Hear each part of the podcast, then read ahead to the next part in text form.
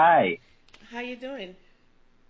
Good. How are you? I'm good. I'm good. How was your function, the one you had to go for? Uh, it was good. It's actually a musical Oh, today. nice. What show was Yeah. Uh, Fela and the Kalakuta Queens. that? Oh, I'm so jealous. Fela, I've seen Fela on Broadway before. Is it similar? I haven't seen that one, so I can't compare. Uh, Uh, but this one is about Fela through his um Wives, uh, to his it's Queens, as the you call woman. them. Yeah, his wives as he actually married them. So it was yeah. that. Uh, yeah. Oh, that's good. Was this in Lagos? At the Muson Center? Sorry. Was this in Lagos at the Muson Center? Where? No, no. I mean, I mean, I mean Abuja. Oh, nice. Oh, nice. Yeah. Well, oh, that's a good thing to go for then. I'll definitely choose that over podcasting. Hello, everyone. I am Mo Sibyl, and this is the More Sibyl podcast.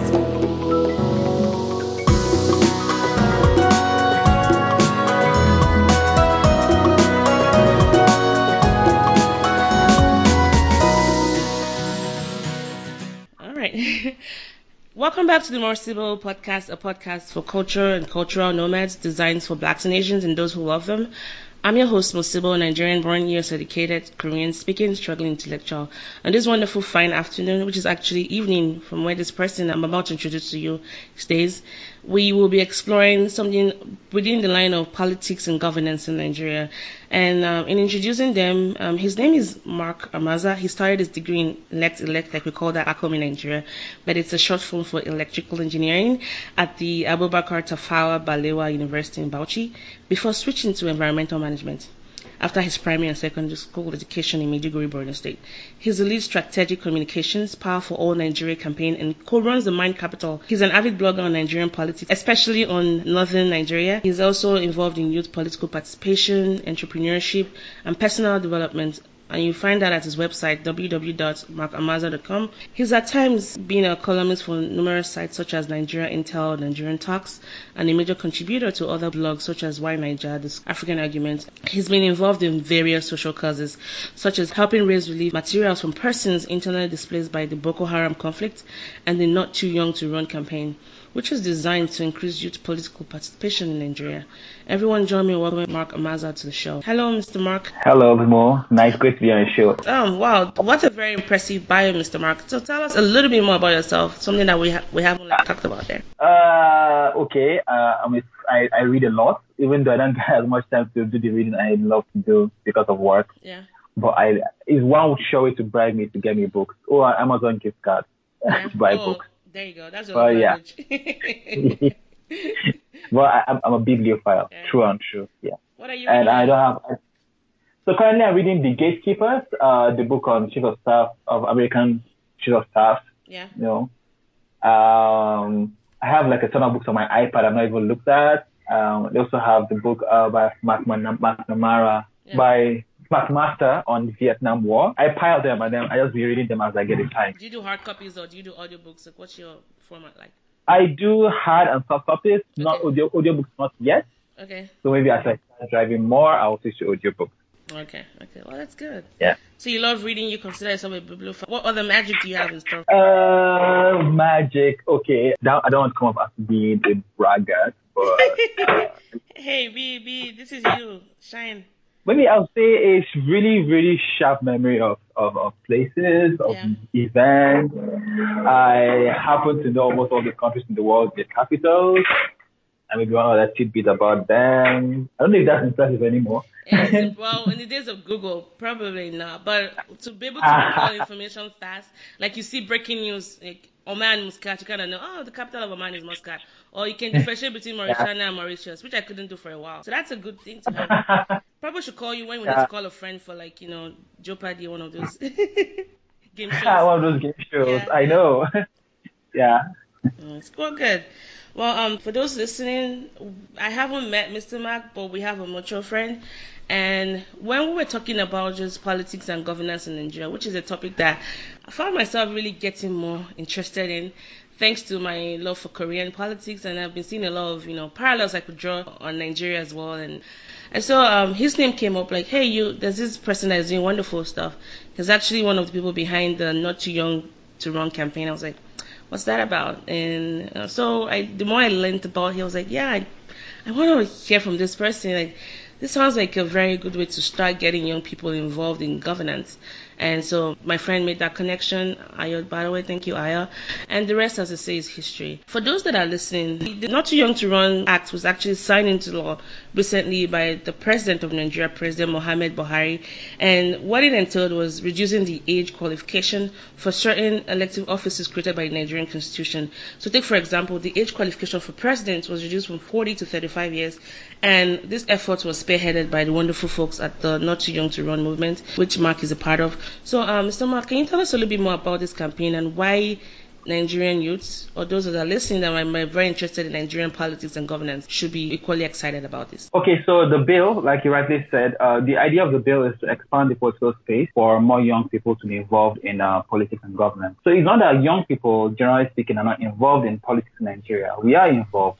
The problem is the quality of the involvement. So you have young people who are the multitudes at campaign rallies, um, who act as support staff to politicians, who act as you know, SAs, PAs, policy drafting, speech writing, and all whatnot. But overall, you have very few young people at the decision making table. Yeah. And if you look at the fact that Nigeria is generally a young country, and yet as we have grown younger demographically, our leadership has grown older. Mm-hmm. Um, so we, so the not young to run bill was to expand that space, uh, to have more young people be involved, to uh, expand the proportion and have, we believe that if someone is capable and competent and credible, he should be able to put off himself, for ele- himself or herself for election and let the electorate decide.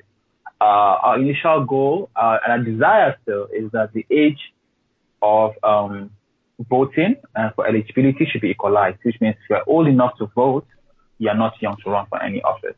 Okay. Um, yes, that's the idea. But uh, in the end, well, you know, bit of politics sometimes you have to, you know, people that try to change the world, you either be a revolutionary or a reformist. Uh, reformist, you know, have to know how to take your win, take it step by step and win, win battles along with, with the war. You don't win the war in one fell swoop. So the end result has been that all the ages were dropped by five years, except for the governorship and the Senate. The Senate so you can sense. I understood why the sentence was not um, reduced. Why do you understand that? So, well, not like I understand, but I got the explanation that was given. Ekweremadu said that. So, part of section 146.2, that any vacancy that occurs in circumstances when the office of VP is also vacant, the president of the Senate shall hold the office of the president for a yeah. period of time. And then during that time, yes. since you already elevated the VP, so it, it was kind of going to be counterintuitive to reduce age. So I do get that explanation, but I'm wondering why the governor was not. Um, well, well, Mo, do you know why the argument of the Ekweremadu is moot? Because under the previous law, Senate was 35 and President was 40. So which meant if, for example, you had a 38 year old Senate President and the office of the VP and President were both vacant, you will still have the same constitutional crisis they are clinging to avoid by not equalizing the ages right now by not reducing the age of the Senate. This is why we say we put, if, if you make all the age 18, this, this likely constitutional crisis will not arise. Mm. Because you now have it, whoever is any office is old enough to hold any other office. Yes. And then you look at if you're going to make the same argument for the Senate, why not make the same argument for the governorship, which you retain at 35, yeah. and then the House of Assembly all the way down to 25. Mm. So there's a 10 year gap. And then if you now have, like we've seen in few states, uh, it happened in Adamawa in 2014. It happened in Kogi sometime where you have uh, there's this governor and maybe let's say maybe elections were cancelled. There needs to be a rerun or the governor is impeached and then you now have to have the speaker step in. So so that's why that argument is moot. Thank you for that. I mean, it's I liked how you explained it because it definitely explains the other side of the argument, which I sincerely I didn't see, but that kind of makes sense. Now, um, let's go back a little bit. What so, sorry to interrupt. I was also going to add another thing we really we had desired to was to have independent candidacy, but sadly that didn't make the cut in the final bill that was passed. What so, didn't make the cut? But we have independent candidacy. Oh, independent. Oh, that would have been wonderful. Like a, uh, apart from the two major parties that we're used to, like a third party, like a neutral party, kind of like the way you have like the independents here, the Green Party also. Well, we, we have many parties in Nigeria. We have about 58. So, uh, but then we still realize that uh, sometimes the parties alone, sometimes you're hamstrung by the kind of parties you join. Maybe yeah. uh, will be tied into their ideology, which you don't believe in. And there's also the challenge a lot of times where you have popular candidates um, not um, rigged out or, or lose out in primaries. Yeah. Parties that even do primaries. And to pick a lesser known party means more work in the sense that to sell themselves and sell their parties. While with independent candidacy, it further opens up the space, especially at the lower levels for people to run, you know, without having need a lot of money for for buying nomination forms mm-hmm. and paying delegates, and it, it, it, takes the money, it reduces the influence of money in the political system. That's very true. That's very, very true. In fact, that's one of the questions I have to ask you. But before I ask that question, I want to ask like the basic questions first.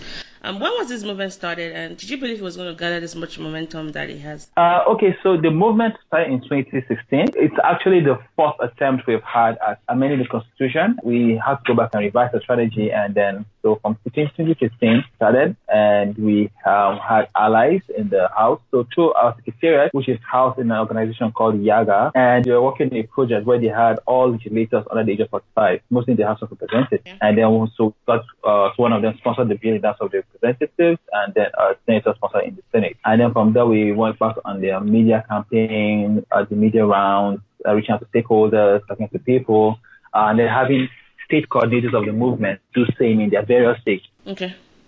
All right. Yeah. Very good. Thank you for that. Now, let's now go into the qualities of the act that was proposed, which is now signed into law. Looking at the average Nigerian setup, and by average, that's a very general term right there. Someone aged 35 hasn't most likely reached their peak, you know, as a young adult in Nigeria, and they're sometimes still trying to struggle to be on their feet.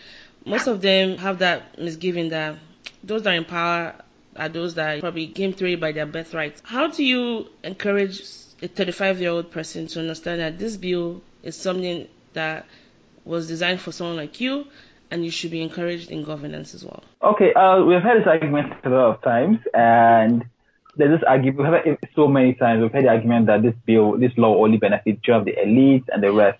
And, but then I, I, I feel there's something that many people miss. Uh, you see, first of all, let's start with the fact that children of the elite do have a right to contest.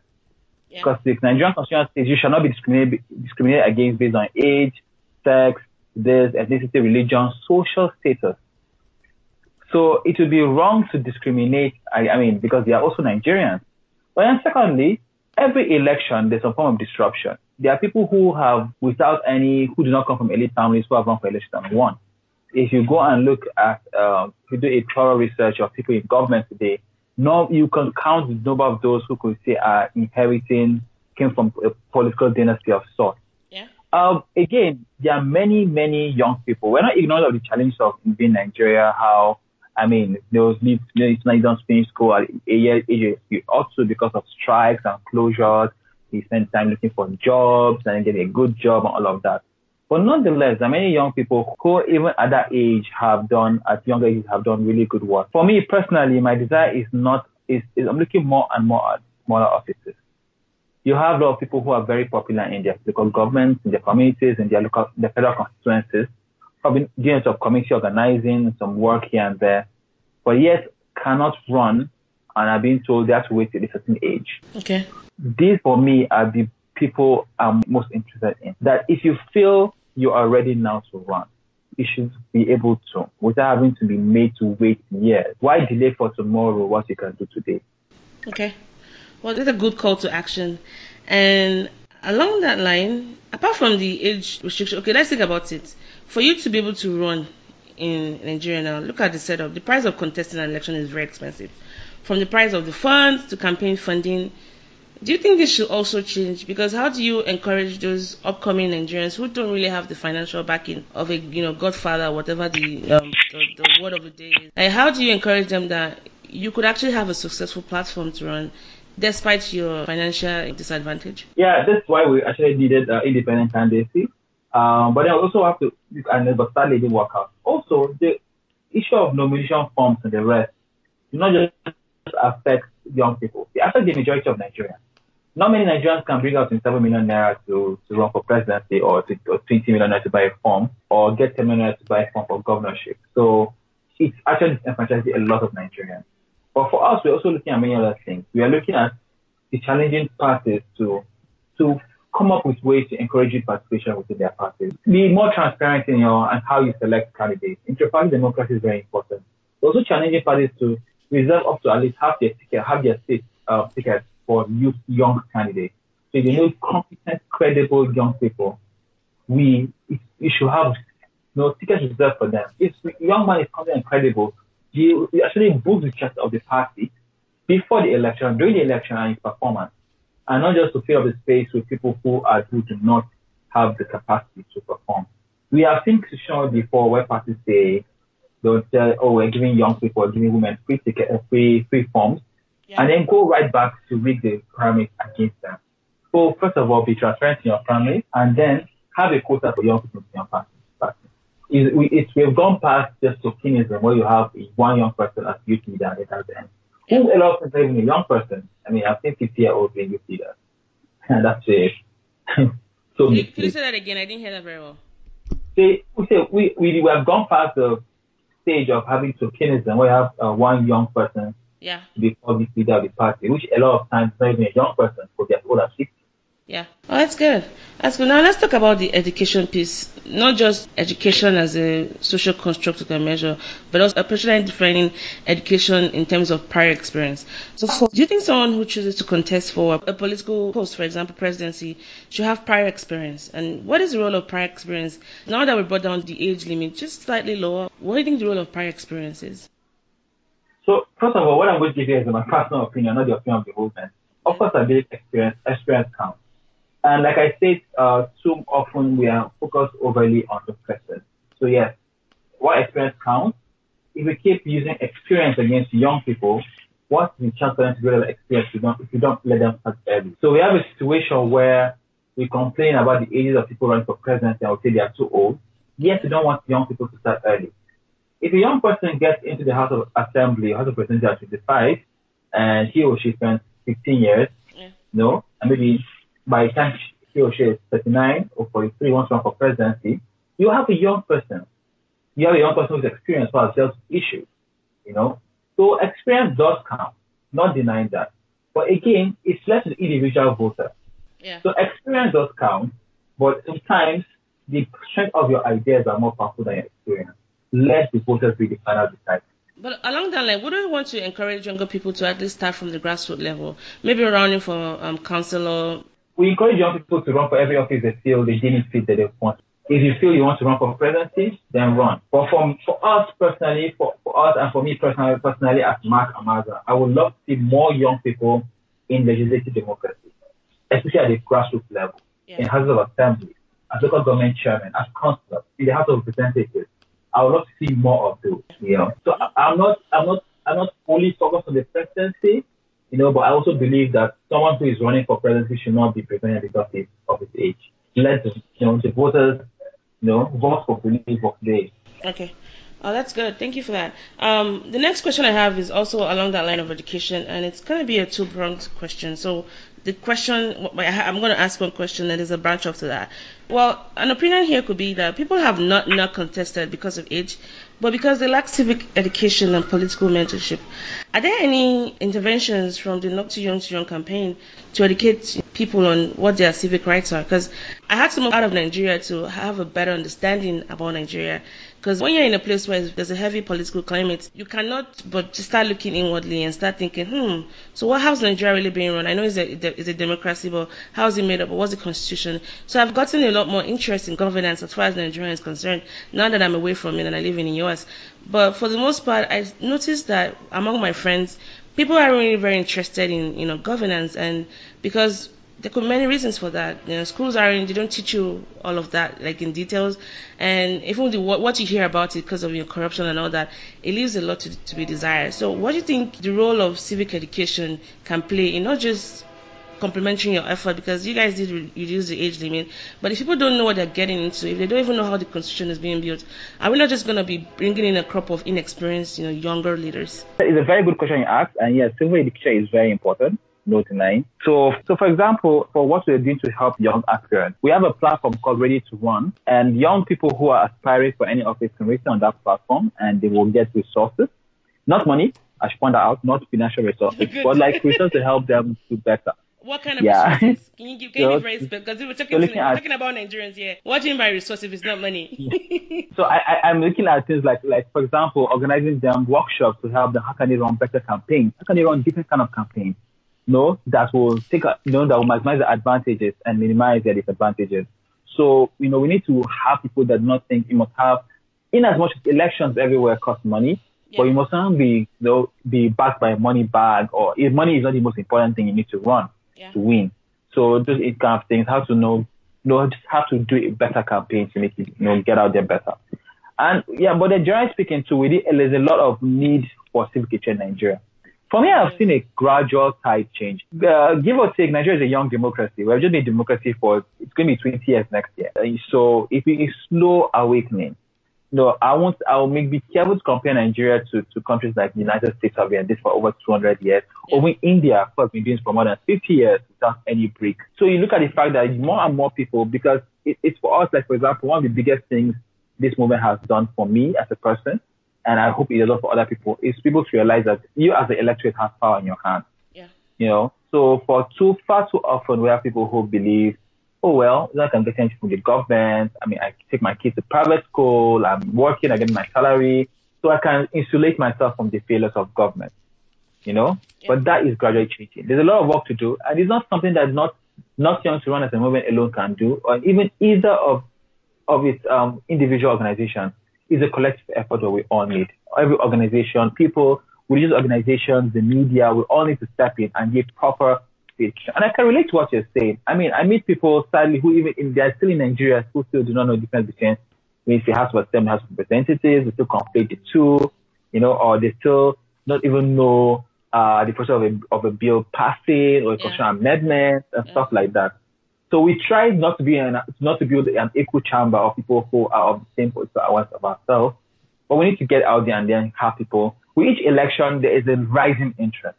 I mean, we're still a year off from election, but people already begin to talk about candidates. What do they like a candidate? What does it take? We need to do more, definitely, yeah, but it, it's getting better.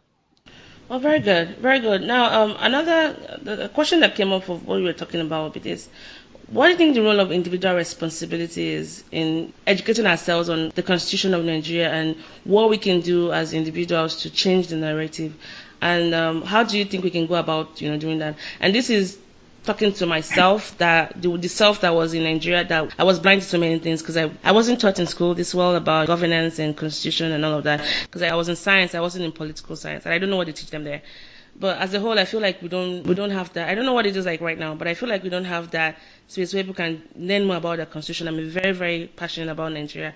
What I think the role of individual responsibility is basically what can we start doing now as individuals to catch up on these things so that way we can begin to have that sense that we do count, our voices matter, and we can change the narrative in the country. Okay, so I think first of all is to show an interest in this thing, show an interest in going deeper, going more than just reading a social media post and think you have been informed about an issue. uh, because in my experience, I've realized one thing. Whenever I see people so much vexed over an issue, I take time out, not comment, and deep, dig deeper. And most I realize that why they so vexed. That's always the question that comes to my head. Yeah. Secondly, there's a there's a um, there's a lot of resources out there on the internet. You know, I like you, I was a science student. I mean, you from my bio, I'm sure you got the sense Yeah. of that. Yeah. But I got a lot of these resources online. I, I, I mean, I downloaded the Constitution, which is available online for free. I downloaded the Constitution. I was to go through. I was to read through it. Doesn't mean I'm not. I would not claim to be a legal guru, but it, I mean, it's it's it's this is not that hard. So you can educate, take a personal, make personal effort to educate yourself. Also, reach out to people who know. You know, you are often you're as as smart as the, what you know what you take in is as what makes you smart or not. So you know, resources online, interest, people who know. Uh, a lot of times, what I do online is to follow people I consider smart and follow their conversation, even if I don't agree with them. But it, it helps me get in deeper and deeper. Um, a favorite object of my passion is really Nigerian media, which I, even though I empathize with their situation, I also feel like they, they do not do enough to, they, they just inform, they just um, make us aware, they don't inform us deeply and they don't educate us. Yeah. So you have to take that personal responsibility to tell yourself, okay, look, I want to go in deeper. What's really going on in this? You know, um, if something's happening, if you feel like, okay, this is what a lawyer friend should know, which I think, okay, what do you think about this? You know, which is someone just get in more deeper. Because if we are not being an active citizen, starts with being properly informed. If you're not properly informed, you can't even make decisions as small as who to vote for, as why should I vote for this person, as what are the con- problems that are most prevalent, are the most important I feel that my, my preferred uh, government should tackle. Um, I was talking with a friend who's on um, radio OAP and he said something. I said, the word idiot, for example, the word idiot comes from a Greek, from the Greek history of the word idiot, refers to someone who refused to get involved in city affairs. so don't be an idiot. When told, exactly. And he's doing a campaign called Don't Be an Idiot. Okay, I and, and, and that's the thing. Exactly. Don't be an idiot. So you need to get involved. And to get involved, I will be getting informed, being properly informed. Hmm, thank you for that. Let me quote Falz, the, the video, This is Nigeria. Um, and his father, the, the, intro music, there's something his father, Femi Falana, said. Extremely poor. And the medical facilities are poor. We operate a predatory neo-colonial capitalist system which is founded on fraud and exploitation. And therefore, you are bound to have corruption. He said, We operate a predatory colonial capitalist system which is founded on fraud and exploitation, and therefore you're bound to have corruption. So, what would you say to this um, different line of opinion that change the reduce the age all you want, but the constitution as it currently is is built to serve those that run it, those that are in power, not to benefit the populace. So we can reduce the age all we want. What we're just increasing is access to uh, like a, a, wider range of people that have access to looting funds and corrupted young leaders. Like if we're not changing the constitution to be more transparent as far as you know public funds how they are being spent, tackling corruption, not just we have rules against corruption, but they're not really enforced, they're not implemented.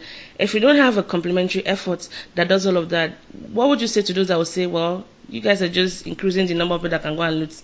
What do you have to say to that? So on many levels, Falana is right about the kind of um, I, I mean, he's a lot of big grammar there. We won't try to break it, break it down. But basically, I agree with him that it's, we run a predatory form of political economic system. It's a lot of, I mean, prebendalism, patronage system and all. But I also want to point out that we've never posted Not Young to Run as a silver bullet in Nigeria's problem. It's not even a silver bullet to the problem, to the problem of lack of participation or lack of quality participation in government policy. Is so I mean if you even know it's that pretty damn narrow, it's not a silver bullet. Yeah. So but for us, for one we feel like expand the space. Now we also so definitely we're not saying doing this doing this, you have done this and then aha, Nigeria is now, you know, a, a, the land flow in local honey and all of that. We know we are not ignorant of many problems. I will always point out that vote for young, for your vote for people, vote for competent, credible people. Competence and credibility is very important. There are young people I won't vote for because I don't want to be competent and credible. I mean, so for us, that's what we're looking at. We're not saying once it's young, youth alone is not a qualifier. You need to bring something more to the table because you will get old. In four years' time, I can't call myself a youth anymore. So we need to bring something more to the table.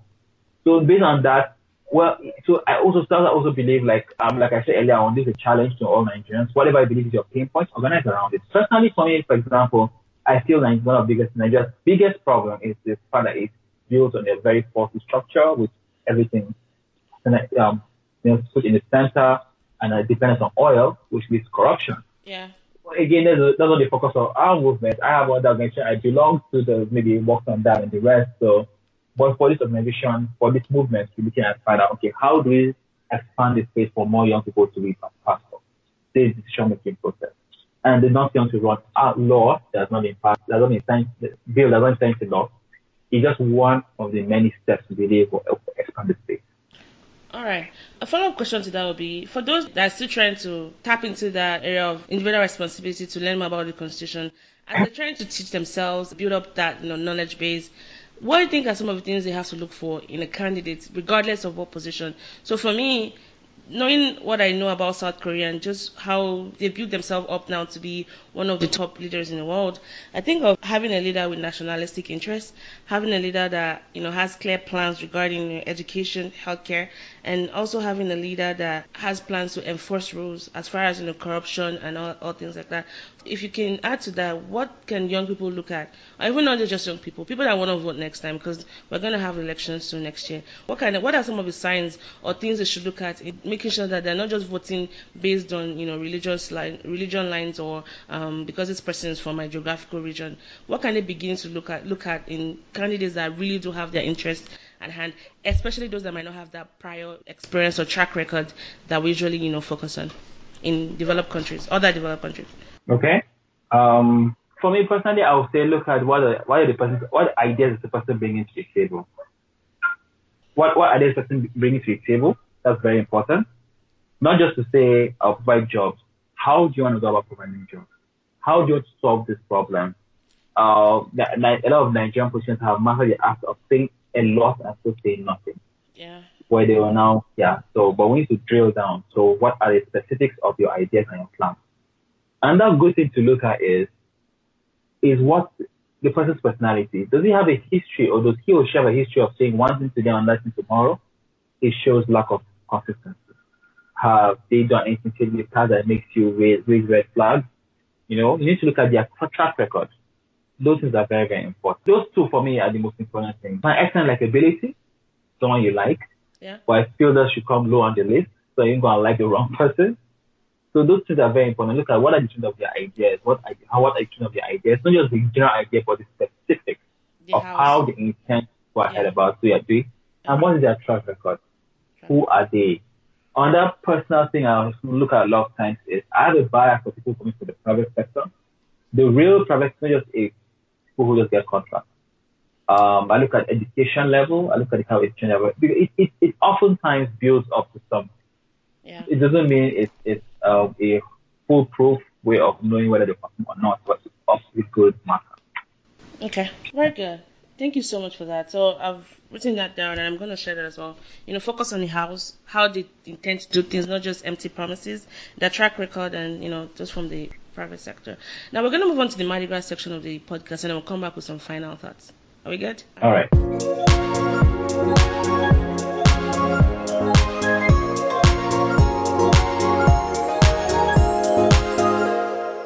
All right, um, welcome to the Mardi Gras section of the podcast where I get to ask my guests questions off of um, a set of napkins that I got from Walmart. And the question Mr. Mark has chosen is, is this Mr. Mark, you are a world traveler. Where's your next stop and why? I will pick Europe. I like to be a top Europe. Why? Because it always has a what's the word? I want to say idyllic, uh, pace that seems slow from that like. You know, I mean, from what I've seen on TV, at least, it's a slow pace I like. You know, people sitting by by by sidewalks. You know, the, the um, beautiful art and uh, football. I love to watch. Like one thing I like, I love to do is like get out and go go to place and get and get um you know watch football matches like watch a football history. Yeah. Um basically just I would just love to go around Europe. Okay. Um, Yeah. I, I have been to London before and it was quite a wonderful experience.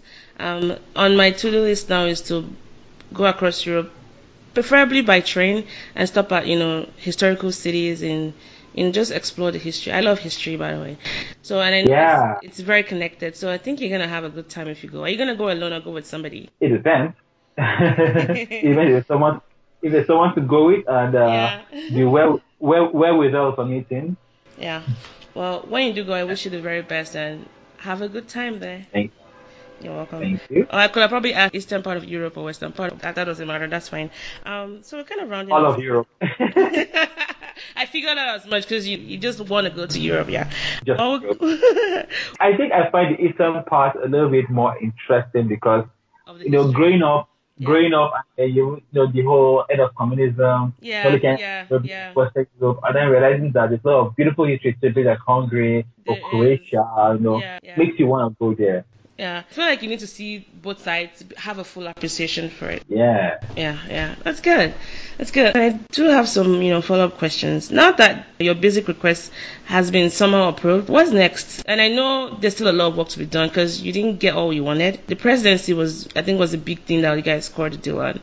What is next for the Not Too Young to Run campaign? For the, for us now, main thing is to get as many young people as possible to run, get as many of them are running to have them to provide them as much support as they can so that if, if young people don't take advantage of this law, then we'll be working for nothing. But we know that already, I mean, we have had seen, seen people declaring posters going up even before the bill was signed. So we're confident of that. So for us, that's number one thing. Get young people to put up a good showing in next election. Yeah. After that, we're going to pick up the gauntlet and continue pushing for other things, pushing for independent candidacy, pushing for lower, more age reduction, pushing for campaign finance reforms, uh, helping young people within parties to organize and so they can also push a party to have better uh, democracy, to have more opportunities for young people. Okay, that's good. I think that's very complimentary to your Not Young to Run campaign. Is it going to have another name? For the Not Young to Run? Well, we think it's still going to be Not Young. I mean, it's, it's, it's catchy enough. I don't feel yeah. This is for the cynical person in me. Some months ago, President Buhari came out and he allegedly said Nigerian youths are lazy. And the swiftness with which this, this bill was passed into law might make some begin to wonder, by some I mean me, like why should we trust that this he has like good intentions? Because he did come out to say later on that if the youths are planning to run, they should give him how many more years? Was it more, eight more years before we plan running? That he would like to like run again. What do you have to say that cynical person in me, judging by his statement? As okay, so for uh, him, the fact he said that young people should give him the chance to run to 2023. I was not in the room, but many of my colleagues were there, and it's actually a joke. That's mm. what lost it. We could also flip it to say maybe he's scared of the challenge the young person will, will offer him. so maybe it's like no, hoping for, for easier. No. But um, so that was joke lost in translation. Um, about his intentions, even juxtaposed against his comment. Well, at this point, it's already law. It's not even within his special powers to present a young person to be elected unless he does something extrajudicial, which would be wrong of him to do that. So intentions here do not matter. The law, it's been law, it's law, and that's what counts. Yeah. And of course, yes, like many, like other Nigerians were disappointed in that statement where he said young people are lazy and young Nigerians are lazy and entitled. Yeah. If anything, we, we, we all know that's not true. I mean, for example, this campaign was entirely done by young people. There you from go. start to end. And it's just one of the many amazing things young people are doing in this country. So definitely we, we are not lazy and entitled. Yes, there's a, if anything, young people even need more opportunities to show how They're vibrant and how smart yeah. they are. Yeah, in every facet of life. Well, speaking as a Nigerian, your challenge accepted. All right, so we're glad you accepted the challenge. Yes, yes, I'm I'm excited actually, and sad as it may, well, it's not sad. It took me loving another country like South Korea to really begin to see my country in a different light.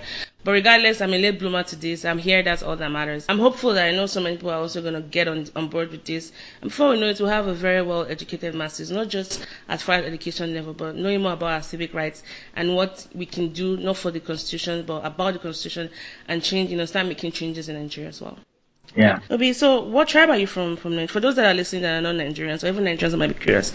So we have three major tribes, and I know I'm going to get shut down for this three major. I said major. there are many beautiful tribes in Nigeria that you know I don't know all of them, but three ones are Yoruba, Hausa, and Igbo. I'm from the Yoruba tribe. Now, Mr. Mark, what's what, what's your tribe and what language is this? So I I'm pretty sure I never heard about it. It's called it's Bura, Bura B U R A, and it's Borno State. Ah, never heard of it. There you go. Yeah, the Borno State, and little of us in a few in Adamawa and further few in Yobe. Wow. Yes. So I mean, uh, so if you Google it though, you see it. I, did, uh, I just did. I just did. It's Chadic language. It's, exactly. The word I just went on there. It's Afro yeah. There's a bit of Asia in it. Mm. I didn't know. Yeah. Mm. yeah.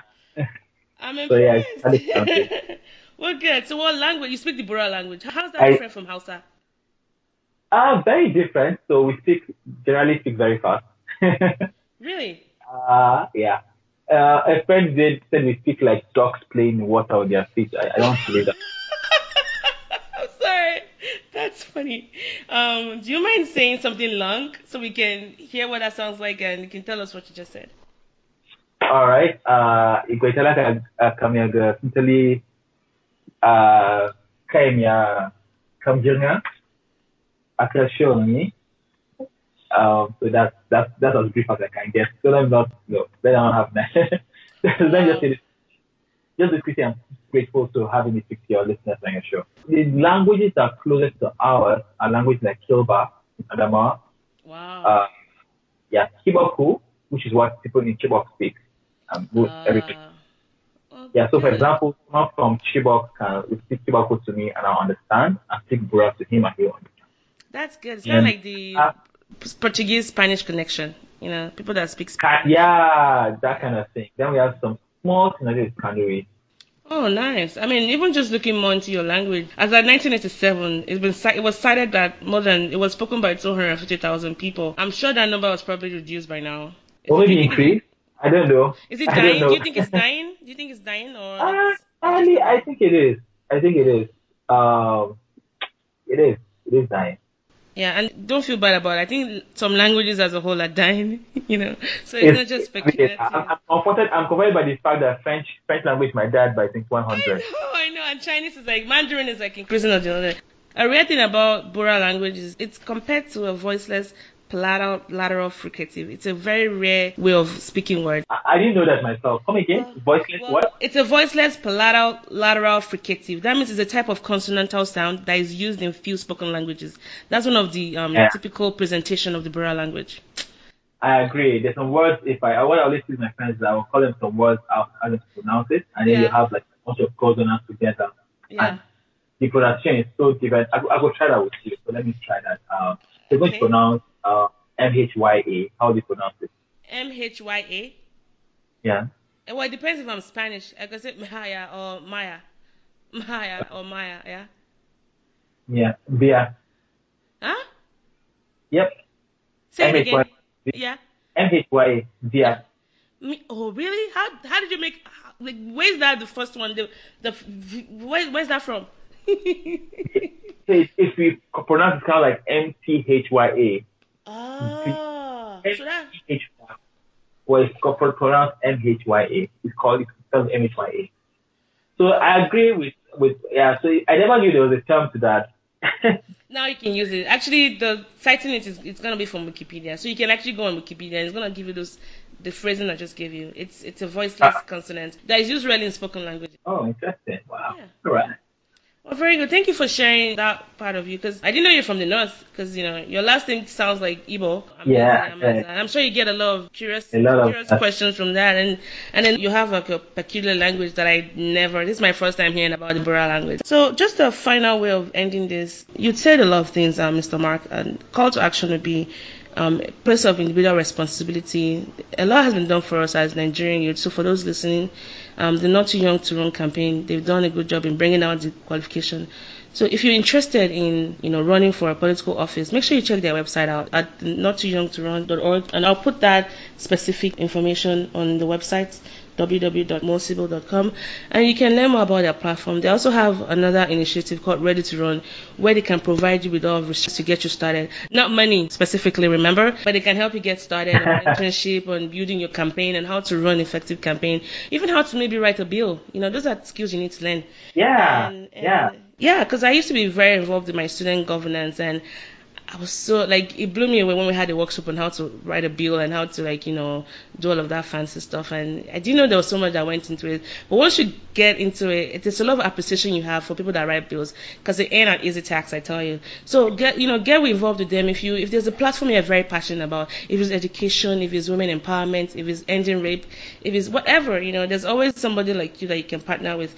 But ready to run uh, or not too young to run campaign they have those resources already so they're not reinventing the wheel. So get on board with them you know email them or contact them check out their website and ask those questions and get started in fixing our country. And there's some things you said mr mark about call to actions which i'm going to reiterate is you know download the constitution. You know i had never done that before and i'm going to do that right afterwards. Sure. what i know about the nigerian constitution is maybe from anecdotes and just from reading from places but i haven't at once like seen in one PDF, like long PDF file, just read it through it. So I'm going to download that on my Kindle and read through that.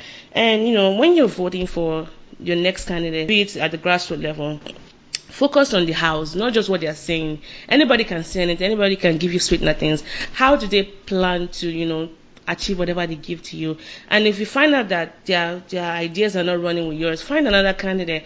Let's stop being sentimental about religious lines, about you know geographical lines, because that has been killing us. Let's vote, you know, with our heads, not with you know how we feel and also focus on focus on the house and then look at their track records. Who are they? What have they done in the past? Are they to just be the same crop of the people in governance that we've had?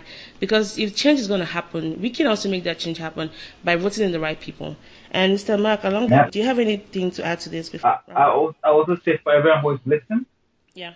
If you're not registered to vote, go and get your PVC. Yes. Get and you're to vote, right from now, start scrutinizing candidates you want to vote for every office. A mistake we commonly make in Nigeria is focusing on the presidency. But every office matters. Scrutinize. Those, if you feel there are people who you feel who you think are good for certain offices, encourage them to run.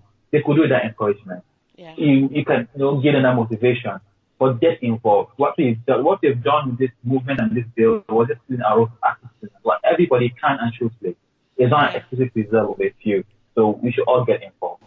That's true. Whether you vote or not, you're still responsible for whoever is in power. And yes, we've always paid more attention to the president, but that's a whole lot of eye on the president. While the fat ones they line their pockets are stealing from the governor and then the local local government. So let's be yeah. very very attentive. Let's pay, pay attention at every level, not just the presidency. And another thing that you know Aya taught me, my friend, was you know following some people on Twitter to learn more about public resources. So I follow BudgIT, and they teach you how you can the right of yeah. every citizen to have access and understand public budgets. So take for example, if your governor said they, they allocated this X amount of budget to maybe provide cars to people, they follow them and find out how much of this money did you say you're going to do that, and they, they, they have pictures, they show evidence, and so this is this kind of gets people start you know thinking like, well, there's no place to hide anymore. There's going to come a point in time where every X amount of naira has to be allocated from. That's Nigeria, you know, I hope to see in the future, where corruption is not something we just laugh about yeah. and joke about. So follow people that can, you know, empower you and also get you start thinking. Let's get excited about our country. We need to take our country back and put it in the right place it needs to be. That's being the giant of Africa, not just in mouth, but in action as well. Well, and don't forget what Mr. Mark said. Get your PVC. We need to vote. Vote with your power. Vote with your voice, and vote not out of sentiment. Vote with you know the right information. And well, like they always say, God bless Nigeria. Well, thank you, Mr. Mark. If you don't have any questions, I'm just gonna go ahead and do the final jingle. All right. All right. Well, Thanks very much for having me on show. Thank you, thank you, and I'm a huge fan of your work, by the way. Huge, huge fan of your work. Thank you. Very, I'm following thank your Twitter and, and keep up the good works. I'm I'm excited, and for some Nigerians like me in the diaspora, I can tell you that a lot of us are excited. Okay, one of yeah. them I forgot. To, uh, so you live in Abuja, right? Yes, I do. So for those that are you know that are wondering about Abuja, that have never been there before, maybe those that are even in Lagos or those that are, because I have a lot of non-Nigerians that listen to the show. How would you sell Nigerian okay. tourism to them? Why should they come to Abuja? What's beautiful about Abuja? Uh, okay, so I would say what's beautiful about Abuja. I mean, it's um, hmm, Abuja as compared to well, it's easier to sell Abuja to people from Lagos because it's quieter, there's less traffic, there's no, uh, so you can you know able to get from here to there in a matter of minutes. But overall, I think it's it's beautiful to come and see a place where there's this. I, I will only tell Nigeria as a whole, and Abuja in particular being the seat of government, being yeah. where decisions are made that impact Nigeria and the other parts of Africa, and uh, seeing experiencing cultures, like it's a melting pot of cultures. So yeah. experience whether it's northern culture, like southern cultures, you know, it's, it's all melting pot there. You see, um, it's, it's a city built from scratch, so it is both like yeah. You forgot the rock. You forgot the rock. The rock part of it. It's surrounded by a rock. Rock. Yeah, the Zuma rock. Zuma rock. Sorry, and it's Aso rock. The Jabi, the Jabi Lake, which is man-made and it's really large and, and lovely. Uh, then many many beautiful things to, to see and experience. Experience a lot of Nigerian food. Not just, just not just jollof rice. More than just. I think it's also very heterogeneous, like almost like Lagos. I think Lagos and Abuja yeah, share that. Yeah peculiarity. They share that. They're very, very mixed. You know, that's mixed is there. That's very every all cultures, even nationalities. Many nationalities are there. You know how yeah. you want to you get you get a taste of everything. Yeah, and I know people from Lagos are gonna, you know, come at me with their pitchforks and all that. I'm from Lagos. I'm in Lagosian very well. I, I enjoy visiting Abuja because the traffic is not as crazy as we have in Lagos. So if you want a place of rest, a place of, you know, opulence and ease, Abuja is a place to go and visit and, you know, and just explore. And and the beauty of the beauty of living in Abuja is nightlife. We don't do uh just Friday night life like Lagos people, which we understand. really? Yeah. It's So weekdays. I mean, I, I I don't go out on I hardly go out on Friday night. So if I want to go out on Monday night, I'll go out on Monday night, really? and I can see. Yeah. Whoa, that's almost unheard of in Lagos. Which which and you Yeah, have to yeah. go to the next day. wow. Well, anyways, consider it sold. Yeah. well, everyone, that has been the show, the More Stable podcast. Thank you so much for listening. I'd like to hear from my listeners. Actually, I don't get emails from people, and sometimes I want to hear from you. So email me at talktomo at mostable.com. And if you want to follow uh, Mr. Mark on um, Twitter, what's your Twitter handle again? So Twitter handle is Amasonic, A M A S O N I C. Uh, the name is Mark Amaza on Facebook. Yeah. Okay. And then don't forget the um, website as well, not too young to run.org, which I'm going to include all of that, those details Yeah. on. And and and ready to run ng.org. Say, again, say that again slowly. Ready to run Oh, ng. ready, oh, ready to run ORG. ng.org. Yes, ready to run ng.org. And, you know, follow him on Facebook. Shoot him a question if you have more questions about this. Email me because I want to hear from you guys. Please, email me. Email me. and um, catch you guys on another episode. Um, thank you for listening and have a wonderful rest of the day, Mr. Mark. And I will be in touch with you soon. Uh, have a beautiful day too. Thanks for having me on the show again. All right. Bye bye bye. Institutionalized. Many criminal cases are settled in police stations. I the naked.